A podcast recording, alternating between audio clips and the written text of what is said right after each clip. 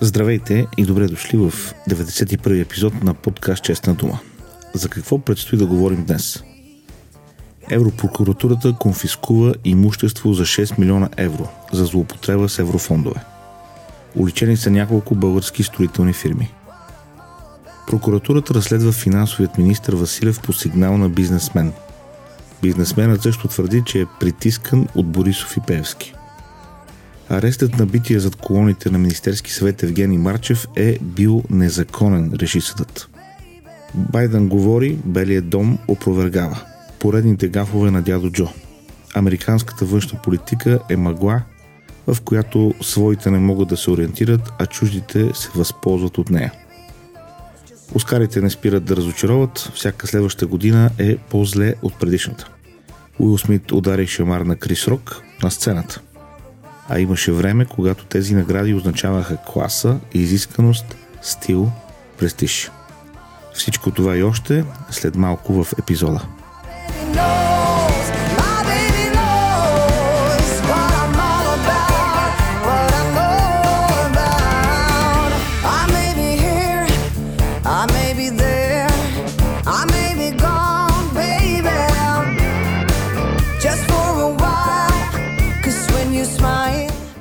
Кешев спи, а Кьовеши действа.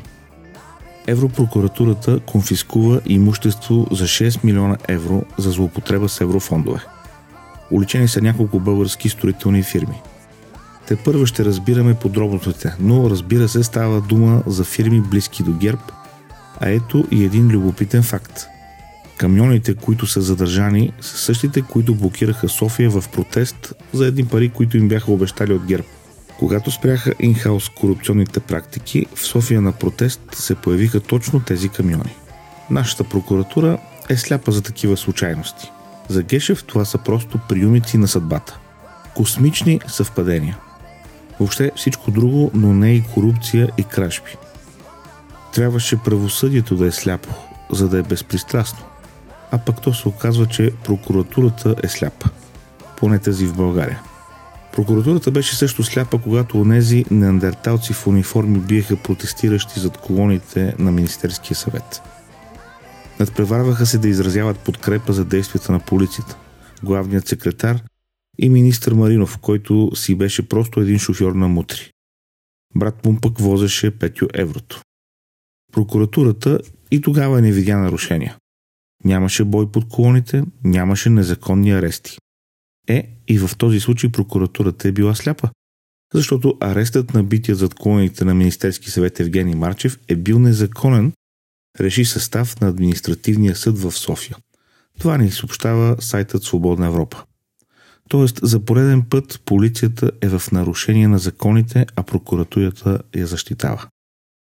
Ех, каква дружба цареше между изпълнителната власт и прокуратурата по времето на Бойко. Такава хармония между институциите.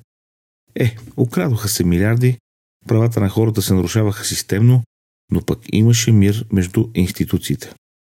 Цената на този мир беше слепотата на прокуратурата. Тя и сега е сляпа.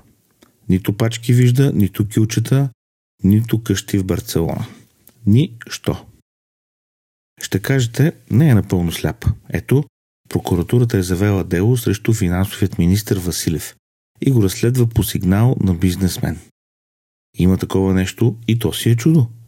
Дошъл един бизнесмен с една декларация и на втория ден прокуратурата вече разследва. Дай Боже, постоянно така да се работи. Но защо Бошков не могат да го разпитат от две години? Защо Василев стои в Белград и не е разпитан, за да каже кой украде КТБ? Е, всички знаем кой.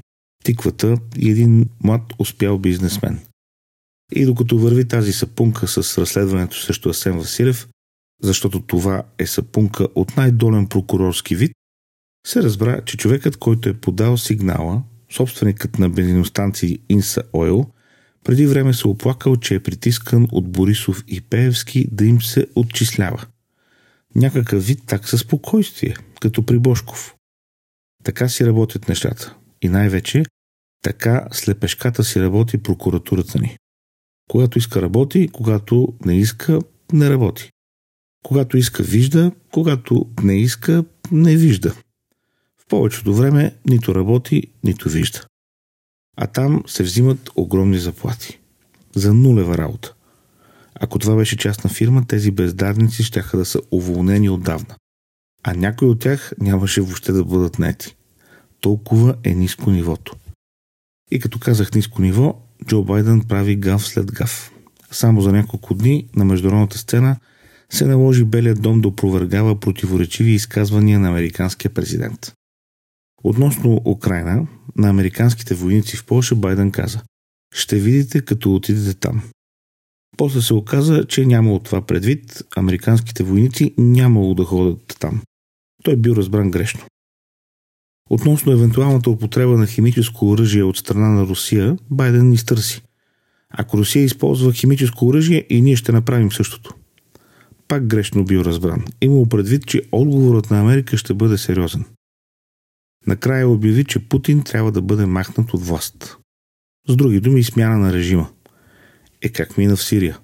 Е гона Асад още стои. Как точно ще смените Путин? Този тип фрази всъщност наливат вода в мелницата на джуджето от Кремъл. Путин използва всяка възможност да се изкара жертва, дори докато бомбардира болници, детски градини и жилищни сгради. При Байден американската външна политика е мъгла, в която своите не могат да се ориентират, а за чуждите те просто се възползват. Днес ще завършим с Оскарите. Всяка следваща година е по-зле от предишната. И сега също не бяхме разочаровани. Но по нов начин. Уил Смит удари шамар на Крис Рок на сцената.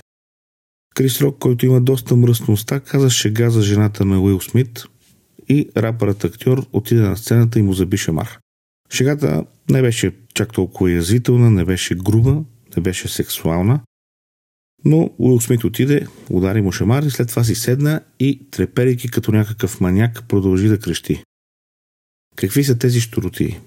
Честна дума, това не е начинът да се оправят нещата. Отиваш и биеш един, два, три шамара, колкото трябва.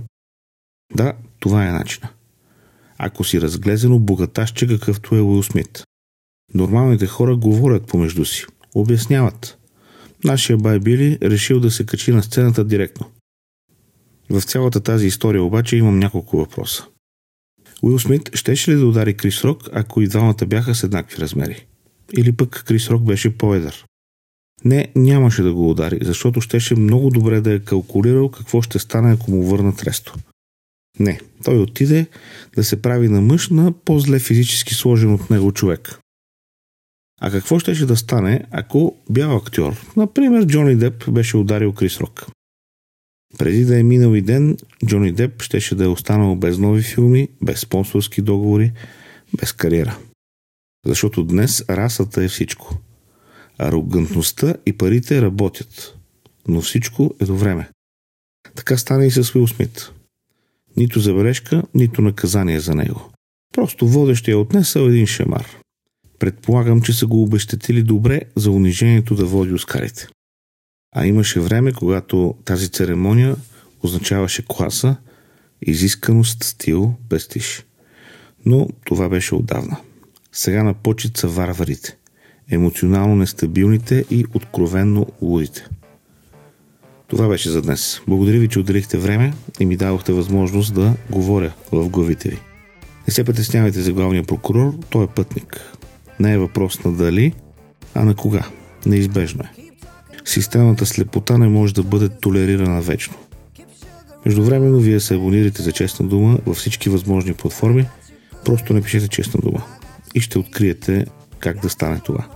Бележките към епизода с всички източници, които съм използвал, са на адрес честнадума.com. Музиката от подкаста е в специален плейлист, който е в Spotify. Пишете ми какво мислите, използвайте телеграм канала на Честна дума и чата към него или пък където и да ме намерите в социалните мрежи. Връзка към телеграм канала има в записките и на страницата на подкаста. Там е и линка към PayPal в случай, че решите да подкрепите това, което правя. Бъдете здрави, стойте будни, не удрите хората, дори когато шегите им са кофти. До следващата седмица. Just